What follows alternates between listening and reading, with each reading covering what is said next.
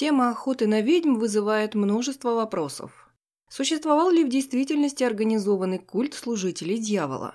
Что именно вменялось в вину предполагаемым ведьмам? Какие психологические механизмы лежат в основе веры в колдовство? Как начались и почему неожиданно прекратились суды над ведьмами? 3 ноября 1324 года в Килкенни, это в Ирландии, была отлучена от церкви и сожжена заживо Петронила де Митц, служанка состоятельной дамы Алисы Кайтелер. Этой казнью завершилось преследование Алисы Кайтелер епископом Ассорским Ричардом де Ладреде, который в начале 1324 года выдвинул против нее сразу несколько обвинений. В отречении от Господа и католической церкви, в попытках узнать будущее через демонов, в связи с демоном одного из низших классов ада и принесении ему в жертву живых петухов, в изготовлении магических порошков и мазей, с помощью которых она якобы умертвила трех своих мужей и собиралась проделать то же с четвертым. Леди Алиса была достаточно влиятельной, чтобы противостоять епископу, но все же ей пришлось переехать в Англию. Тогда козлом отпущения в этой истории стала ее служанка. И хотя подпоркой Петронила Демиц созналась во всем, что хотел услышать епископ, в посещении ночных оргий, принесении жертв демону, а также в том, что ее госпожа искуснейшая из ведьм, несчастную это не спасло. Эта история стала одной из первых в печально известной охоте на ведьм, продлившейся несколько столетий и унесшей жизни по разным оценкам от 60 до 100 тысяч человек. Правда, в XIV веке колесо только раскручивалось, и казни были относительно редкими. Большая охота началась в середине XVI века и продлилась примерно 200 лет. На этот период приходится около 100 тысяч процессов и 50 тысяч жертв.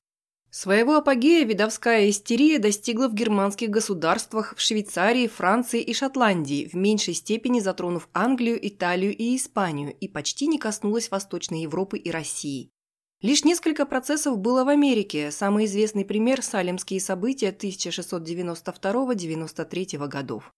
Охота на ведьм многими воспринимается как символ мрачного средневековья, но, как видим, ее разгар приходится вовсе не на безмолвные века, а на начало нового времени, на 17 и даже 18 века. Кажется непостижимым, но людей сжигали во времена Ньютона и Декарта, Канта и Моцарта, Шиллера и Гёте. Сотни тысяч ведьм пошли на костер в век научной революции, а среди судей были профессора университетов.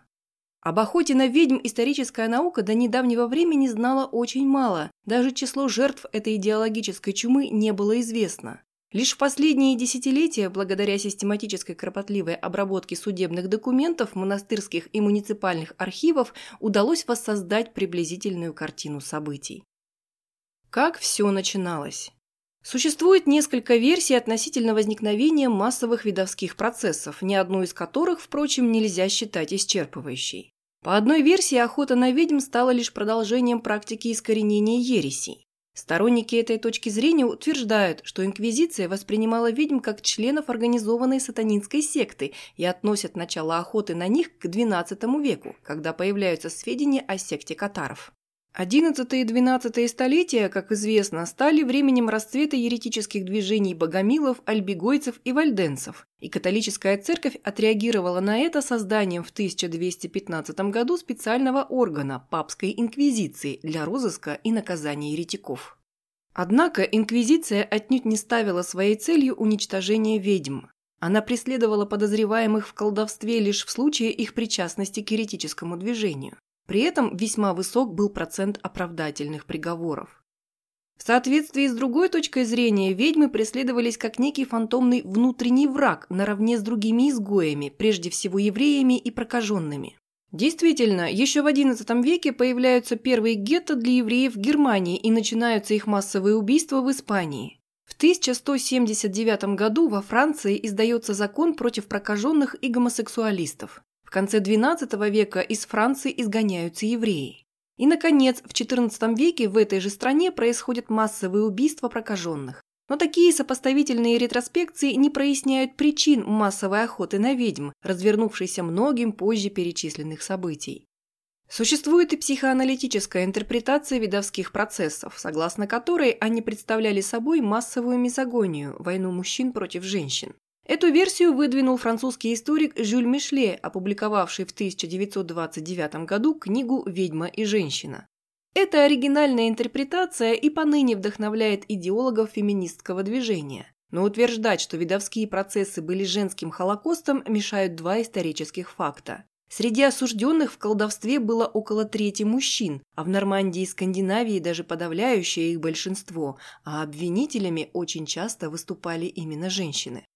По самой курьезной из версий, охота на ведьм была следствием массового психоза, вызванного стрессами, эпидемиями, войнами, голодом, а также более конкретными причинами, в числе которых наиболее часто упоминается отравление спорыньей, плесенью, появляющейся на ржи в дождливые годы, или атропинами, белодонной и другими растительными и животными ядами. Однако принять эту версию мешает длительность эпохи преследования ведьм и очевидная бюрократичность, даже рутинность процессов. Кроме того, тогда придется признать, что расстройством сознания страдали не измученные голодом и стрессами крестьяне, а ученые-демонологи и судьи. Историки доказали, что рассказы о полетах на шабаш и других невероятных вещах, якобы вызванные галлюцинациями, были не фантазией обвиняемых, а всего лишь ответами на прямые вопросы следователей, добивавшихся с помощью пыток подтверждения своих собственных представлений о том, что и как должны делать ведьмы.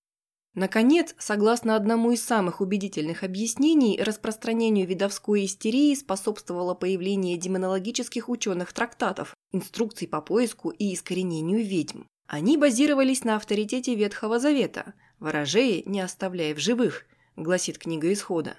Одно из самых влиятельных руководств такого рода, знаменитый молот ведьм монахов-доминиканцев Якоба Шпренгера и Генриха Инститериса, было издано в 1487 году по поручению папы Иннокентия VIII. В последующие 200 лет этот трактат выдержал 29 изданий и использовался для формализации судебных допросов.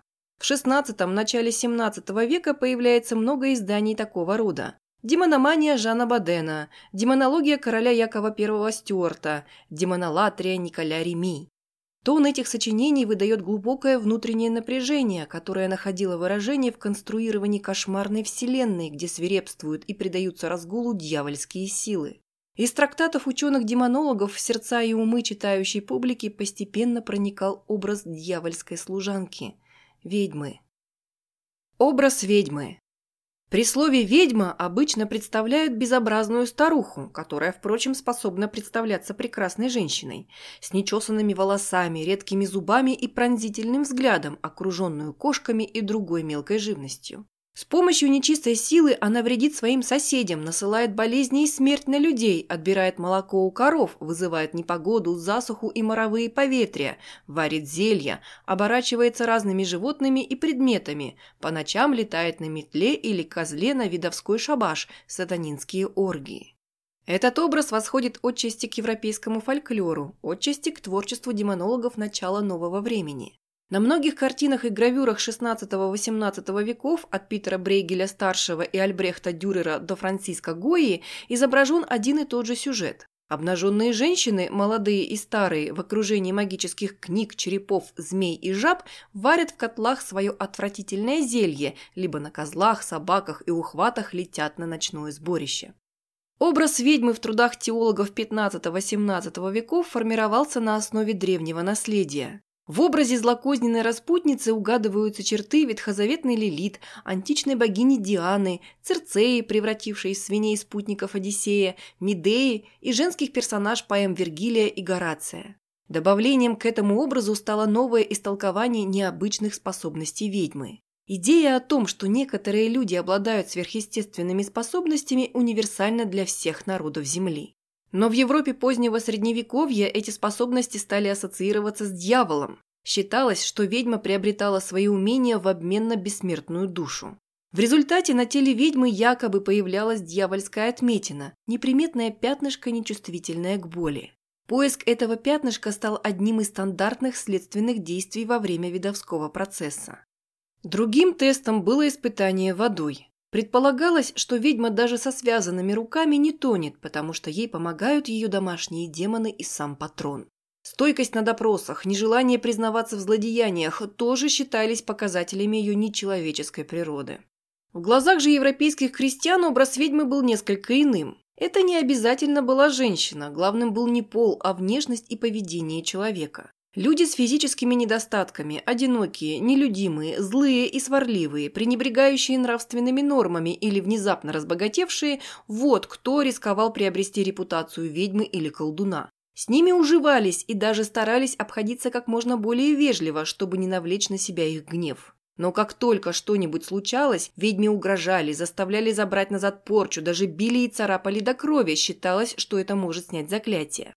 Ни связь с дьяволом, ни ночные полеты, а именно вредоносные действия ведьмы, колдовская порча, так называемая малефесия, пугали крестьян.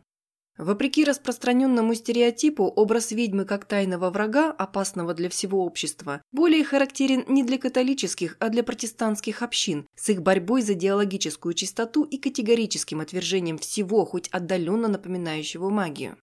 Католическая церковь более спокойно относилась к деревенским знахарям. Она мирилась с существованием дьявола и его слуг, адаптируя таким образом дохристианские представления. В самом католичестве было много магии, клир и монастыри предлагали прихожанам и паломникам разные средства для чудесных исцелений и защиты от ведьм.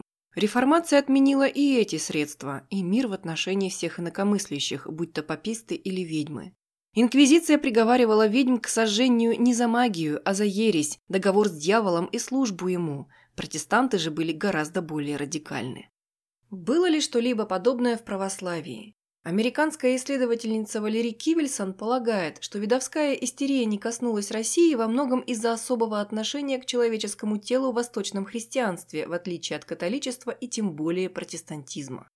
Хотя православие унаследовало иудео-христианское представление о женщине как сосуде греха, оно не приняло идеи падения Адама и первородного греха как основы христианского учения. Последствия были огромны. Если для католицизма грехи плоти – основной порог и причина падения мужчины, а протестантизм относится к плоти как к костному носителю души, то в православии плоть воспринимается не как неизбежное зло, а скорее как благо, освященное воплощением Спасителя. Восточные теологи были меньше поглощены идеей греховности плоти, чем их западные коллеги, и, соответственно, женщина, как телесное существо, беспокоила и пугала православных христиан меньше. В России не было теологической теории колдовства, и оно не было окрашено в сексуальные тона. В ходе русских колдовских процессов о дьяволе, этом патроне западных ведьм, речь заходила очень редко. Важно и то, что в России уголовное законодательство в отношении колдовства в допетровскую эпоху не было развито, а Петр I своим указом 1715 года против кликуш, обычных обвинителей колдунов, раз и навсегда перекрыл канал доносов. Православные священники были осторожны в своих проповедях на тему колдовства и порчи, в которые, безусловно, верили русские крестьяне и горожане и стремились препятствовать народным самосудам над колдунами. К тому же православие не испытало того глубокого кризиса, который вылился на Западе в реформацию и привел к затяжной эпохе религиозных войн. Эффект снежного кома. Большую роль в превращении единичных процессов в массовые сыграли изменения в законодательстве. Под влиянием папских булл XIV-XV веков в светские уголовно-судебные уложения попадают описания следственных методов инквизиции и статьи о наказании за колдовство. Колдовство признавалось исключительным преступлением «crimen expectum». Это означало неограниченное применение пыток, а также то, что для вынесения приговора было достаточно доносов и показаний свидетелей. Пытки порождали эффект снежного кома. Обвиняемые выдавали все новых и новых сообщников, с которыми якобы встречались на шабашах, и число осужденных росло в геометрической прогрессии. Так, например, в Салеме, небольшом городке, в котором насчитывалось всего сотня домовладений, за два года процессов было осуждено 185 человек. Особенно интенсивными видовские процессы были на территориях, затронутых реформацией. Восприняв как догму демонологические построения своих политических противников, протестантские наставники стали своими силами бороться с посланниками ада. «Колдуны и ведьмы», – писал Мартин Лютер, – «суть злое дьявольское отродье. Они крадут молоко, навлекают непогоду, насылают на людей порчу, силу в ногах отнимают, истязают детей в колыбели, понуждают людей к любви и соитию, и не с числа происком дьявола». И вскоре в лютеранских и кальвинистских государствах появились собственные, более суровые законы о колдовстве. Например, был отменен пересмотр судебных дел. Пытаясь расколдовать мир, протестантские теологи породили массовую паранойю. Так, в саксонском городе Кведлинбурге с населением в 12 тысяч человек за один только день 1589 года были сожжены 133 ведьмы. В Силезии один из палачей сконструировал печь, в которой за 1651 год сжег 42 человека, включая двухлетних детей. Но и в католических землях Германии охота на ведьм была в это время не менее жестокая, особенно в Трире, Бамберге, Майнце и Вюрцбурге. Свободный город Кёльн помнит видовскую панику 1627-39 годов, когда было уничтожено около тысячи человек. В Тетванге, Вюртемберг, в 1608 году почтенный отец семейства умер в тюрьме от пыток. Его жену истязали 11 раз, пока она не призналась, а их 12-летнюю дочь в течение целого дня пытали с такой жестокостью, что сам палач только через 10 недель решил, что она достаточно поправилась, чтобы выдержать дальнейшие истязания. Дурен, священник из Альфтера, в письме графу Вернеру фон Сальму так описывал видовские преследования в Бонне начала XVII века. Кажется, вовлечено полгорода. Профессора, студенты, пасторы, каноники, викарии и монахи уже арестованы и сожжены. Канцлер с супругой и жена его личного секретаря уже схвачены и казнены. На Рождество Пресвятой Богородицы казнили воспитанницу князя-епископа, 19-летнюю девушку, известную своей набожностью и благочестием. Трех-четырехлетних детей объявляли любовниками дьявола. Сжигали студентов и мальчиков благородного происхождения 9-14 лет. В заключение скажу, что дела находятся в таком ужасном состоянии, что никто не знает, с кем можно говорить и сотрудничать.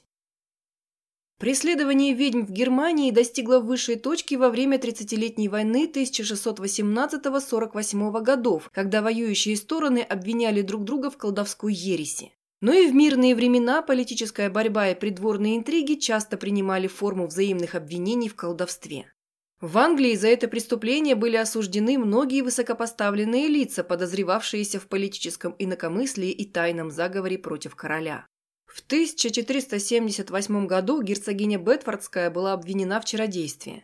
Ричард III в 1483 году обвинил бывшую королеву Елизавету Вудвилл в том, что она иссушила его руку. Супруга Генриха VIII Анна Болейн была казнена в 1536 году по обвинению в колдовстве. Была еще одна причина того, что процессы стали массовыми. Передача дела о колдовстве из церковных судов в светские ставила охоту в прямую зависимость от настроений и амбиций местных правителей. Если некоторые из них не допускали разгула процессов, то другие всячески их поощряли и даже сами выступали в числе рьяных охотников за ведьмами. Эпицентр массовых видовских процессов был либо в отдаленных провинциях крупных государств, либо там, где центральная власть была слабой. Централизованных государствах с развитой административной структурой, например, во Франции, охота на ведьм велась менее интенсивно, чем в государствах слабых и раздробленных. Иногда центральная власть сама начинала процессы, как в Испании, но они никогда не смогли бы достичь такого размаха без поддержки местной элиты. Однако политические факторы сами по себе вряд ли сыграли бы решающую роль, если бы не сопутствующие обстоятельства.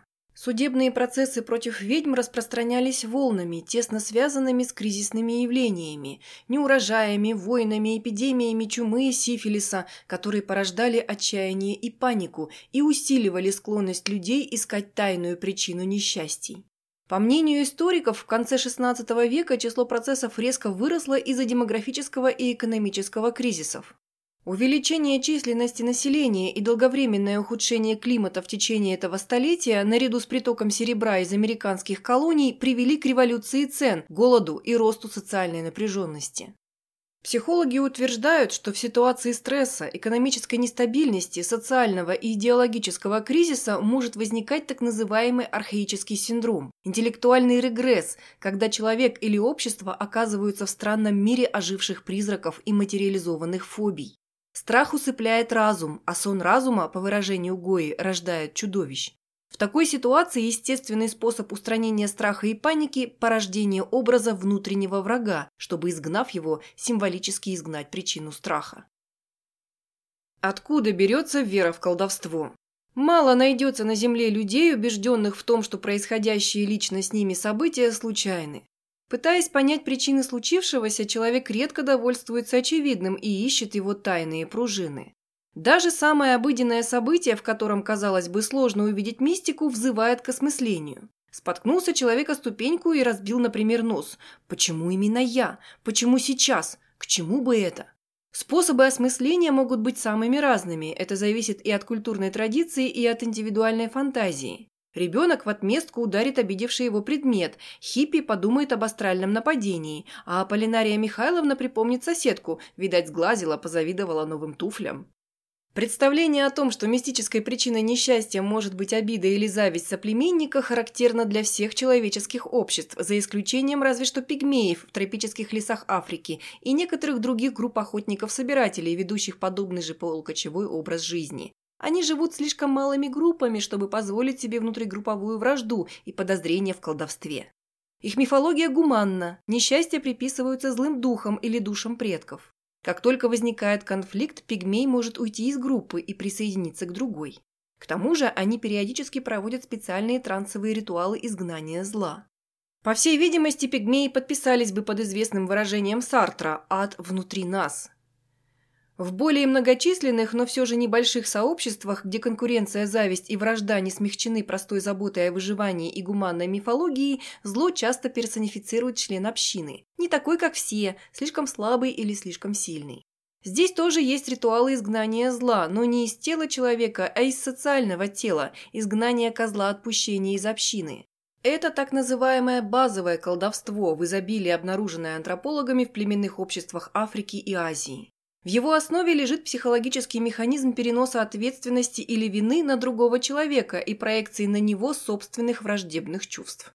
Когда нет государственных институтов, подобные представления и практики оказываются средством общественного управления, выполняют важные функции социального контроля, утверждения моральных ценностей, сплочения группы, наказания нарушителей.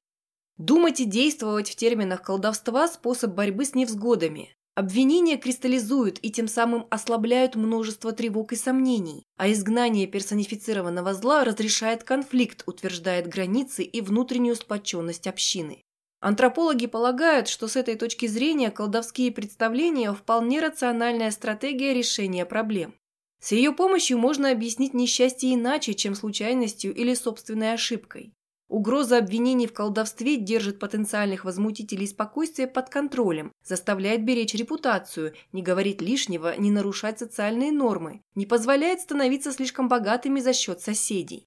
Страх колдовства даже играет полезную роль, заставляет быть осторожнее и внимательнее со стариками, нищими соседями.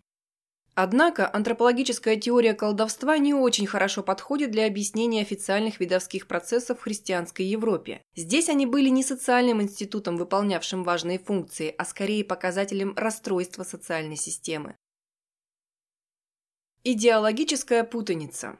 Для того, чтобы ученые рассуждения о колдовстве и ведьмах вылились в массовые преследования в Европе, понадобилось около ста лет. Не одно поколение дворян выросло в окружении книг и гравюр, слухов и мнений о врагах рода человеческого, вездесущих как мухи. И к середине XVI века появилось достаточное число рьяных охотников из светской молодежи, убежденных в серьезности опасности ведьм для общества. В представлении крестьян ведьмы не были связаны между собой, поэтому, например, вред, нанесенный одной, могла исправить другая.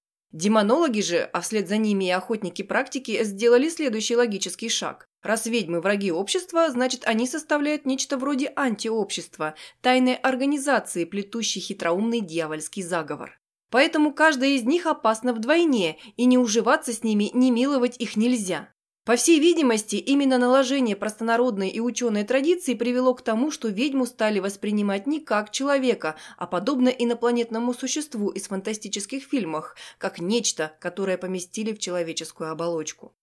И чем более знаком и близок был этот человек, тем больше ужаса и отвращения вызывал он после того, как его подменили. В мире, где человек скорее душа, чем тело, пакт с дьяволом приводит к появлению людей враждебной сущности в человеческом облике. Полеты на шабаш, оборотничество и прочие необычные способности ведьм подчеркивают эту их нечеловеческую природу. Все тайные страхи и подавленные желания, несовместимые идеи, ведущие к раздвоению образа близкого человека, отразились в этой кошмарной фантазии. Признания под пытками, ответы на изощренные вопросы инквизиторов только подтверждали это видение. Казнь ведьмы не была для палачей и большинства ротозеев человеческой смертью, она была освобождением мира от еще одного врага. Это представление постепенно проникло и в замкнутый прежде мир сельской общины. Когда церковные и светские власти заинтересовались ведьмами, они своим авторитетом только упрочили веру простолюдинов в колдовство и к тому же предоставили им возможность избавляться от опасных или надоевших соседей, не морая собственных рук. Конфликты начали приобретать иную форму. Не контрмагия и самосуды, а доносы властям. Историки ныне испытывают шок, разбирая эти нацарапанные корявым почерком анонимные записки. В 1692 году в Салеме четырехлетнюю Доркас Гуд, дочь одной из осужденных за колдовство, на 9 месяцев посадили в бостонскую тюрьму. Решились бы жители Салема, да пропорядочные пуритане, сами, не опираясь на авторитет судей, причинить зло ребенку. Стараниями элиты народная культура была открыта для внешних воздействий и оказалась плодородной почвой для материализации книжных демонов. Это и порождало и оправдывало процессы. Своего рода фокусом, в котором сошлись крестьянские суеверия и ученые теории, стали некоторые местные дворяне, генералы охоты на ведьм. Охотники на ведьм. По мнению одного из историков, охота на ведьм не затронула Россию, потому что в ней не было своего Мэтью Хопкинса. Этот сельский джентльмен из Восточной Англии в 1645 году решил, что группа крестьянок около его дома собирается для совершения видовских ритуалов, о которых он много знал из литературы и живописи. Так он понял, что обладает способностью опознавать ведьм. Провозгласив себя генералом в охоте на них, он вместе со своим напарником Джоном Стерном начал преследование в Северном Эссексе, а затем и в других графствах. Довольно скоро специалисты начали получать приглашения из деревень с просьбами помочь избавиться от врагов христианства. Они приезжали в деревню, расспрашивали о конфликтах и подозрениях, подвергали подозреваемых пыткам, на несколько дней лишали еды и сна, иголками определяли наличие дьявольских пятен, внимательно следили, не появится ли в комнате, где был связан подозреваемый, демон в виде животного или насекомого. Началась настоящая видовская паника. Всего в этой местности за 300 лет власти осудили 250 человек, из них 200, преимущественно женщины, были осуждены во второй половине 1645 года. Каждую болезнь, несчастный случай или происшествие Хопкинс немедленно объявлял колдовской порчей. Он утверждал, что ведьмы не просто существуют, они буквально везде. Каждую старуху с морщинистым лицом, с веретеном в руках он объявлял ведьмой. Были ли у Хопкинса в начале его предприятия корыстные интересы, трудно сказать, но впоследствии его помощь деревенским жителям щедро ими оплачивалась. Возможным такой произвол стал из-за ряда обстоятельств. Гражданская война разрушила судебные и административные органы, а в довершении всего в Маннинг-3, родном городе Хопкинса, в тот момент не было ни лендлорда, ни приходского священника. Вскоре самовольная охота привлекла внимание Джона Гоула, викария соседнего городка. Викарий, конечно, не отрицал существование ведьм, но утверждал, что их не так легко обнаружить и должны применяться строгие процедуры опознания, и уж, конечно, если повод серьезный, а не просто курица сдохла. В проповедях Гоул говорил о непозволительности произвола, вызывал Хопкинса к себе, но тот лишь вежливо отвечал на письма, не прекращая своей деятельности. Впрочем, через год Хопкинс умер от туберкулеза, и после 14 месяцев интенсивной охоты она полностью прекратилась. Однако слишком просто было бы предполагать, что, избавившись от всех охотников, можно остановить охоту на ведьм. Почему прекратились процессы? На этот вопрос однозначно ответить также невозможно. Здесь, как и в случае возникновения охоты на ведьм, действовал целый комплекс причин. Обычно ссылаются на идеологию просвещения, подъем науки и торжество разума, но при этом забывают, что не только мракобесы обвиняли ученых в связях с демонами, но и сами ученые нередко увлекались магией. За колдовство сжигали и безымянных рыночных торговок и университетских профессоров.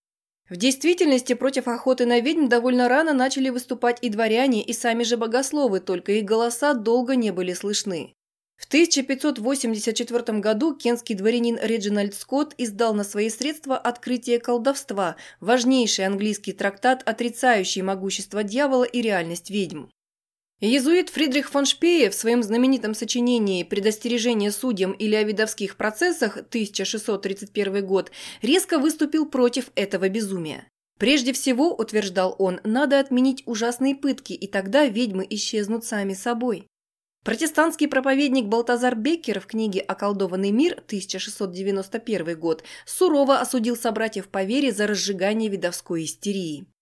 Прусский правовед и философ Кристиан Тамазий в сочинении «Краткие тезисы о грехе колдовства» 1704 год аргументированно доказал абсурдность видовских процессов. Авторитет Тамазия был чрезвычайно высок при дворе прусского короля, и уже через два года Фридрих I сократил количество видовских процессов, но лишь к середине XVIII века в Пруссии перестали полыхать костры.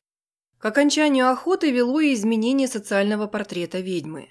Если первыми козлами отпущения становились слабые и увечные, старые нищенки и бедные служанки, то с ростом видовской паники доносчики уже не считались ни социальным положением, ни с полом и возрастом обвиняемых.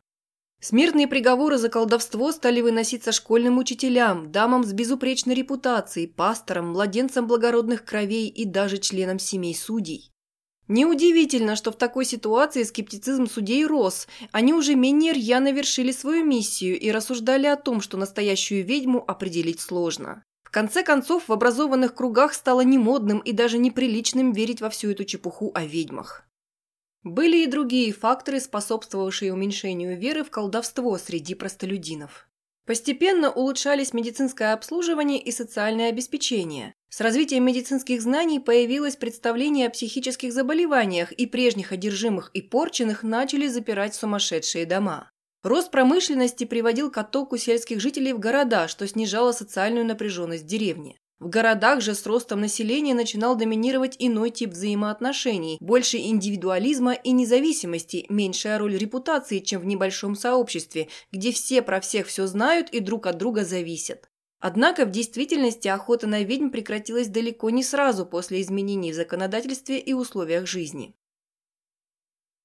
Самосуды после охоты После окончания организованных и юридически оформленных видовских процессов свободно вздохнуть смогли лишь тогдашние правозащитники. Но в деревенских и городских общинах охота на ведьм продолжалась. У добропорядочных граждан по-прежнему прокисало пивное сусло, болели дети и дохли куры.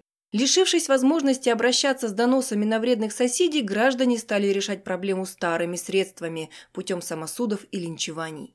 22 апреля 1751 года в Тринге, это в Англии, Руфь Осборн, 70 лет, и ее муж были растерзаны толпой горожан.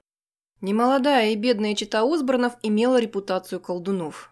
Если происходило какое-либо несчастье, обычно винили их. Особенно пострадал от них фермер Баттерфилд. Как-то раз он отказался дать Руфи молока, и вскоре стали умирать его коровы.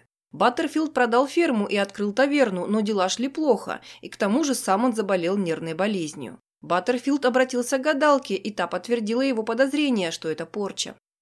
Молва быстро распространилась по округе, и 22 апреля толпа начала искать Осборнов, которых местные власти для безопасности спрятали. Обнаружив дом, где они укрывались, горожане разбили окна и обыскали даже короб для соли, полагая, что для колдуна не составит труда оборотиться чем-то небольшим, вроде кошки. В конце концов, власти вынуждены были выдать Осборнов, и толпа под предводительством трубочиста Томаса Каллея расправилась с колдунами. На выездной сессии присяжных Калей был признан виновным в преднамеренном убийстве и повешен. Охота на ведьм, унесшая жизни тысяч человек, столь заметная страница европейской истории, что, казалось бы, ее сложно обойти вниманием. Однако благополучный XIX век забыл о ней. Заново ее открыли историки лишь в первые десятилетия XX века. С тех пор были написаны сотни научных исследований о колдовстве и демонологии не только в Европе, но и в самых разных уголках мира. Охотой на ведьм стали называть и нацистские преследования неарийцев, и сталинские поиски врагов народа, и макартистское преследование коммунистов послевоенной Америке. Все эти столь разные политические явления объединяют общее представление о неких опасных и сильных существах, часто с чем-то дьявольским внутри, будь то бесы, гены или идеи, желающих разрушить добропорядочное общество. Эти образы фабрикует элита, и они проникают в воображение народа и живут, пока элита, видя разрушительные последствия преследования фантомного врага, не провозглашает остановку охоты, или же это делает некая внешняя сила, как в случае нацистской Германии. Как правило, подобный террор начинается в периоды идеологических сломов и экономических потрясений. С одной стороны, ведьмы, евреи, масоны, демократы, олигархи – с другой – сельский джентльмен Мэтью Хопкинс, сенатор Джозеф Маккарти, Аполлинария Михайловна. По выражению английского историка Робина Брикса, ведьма – это всегда кто-то другой. но вера в колдовство в нас самих.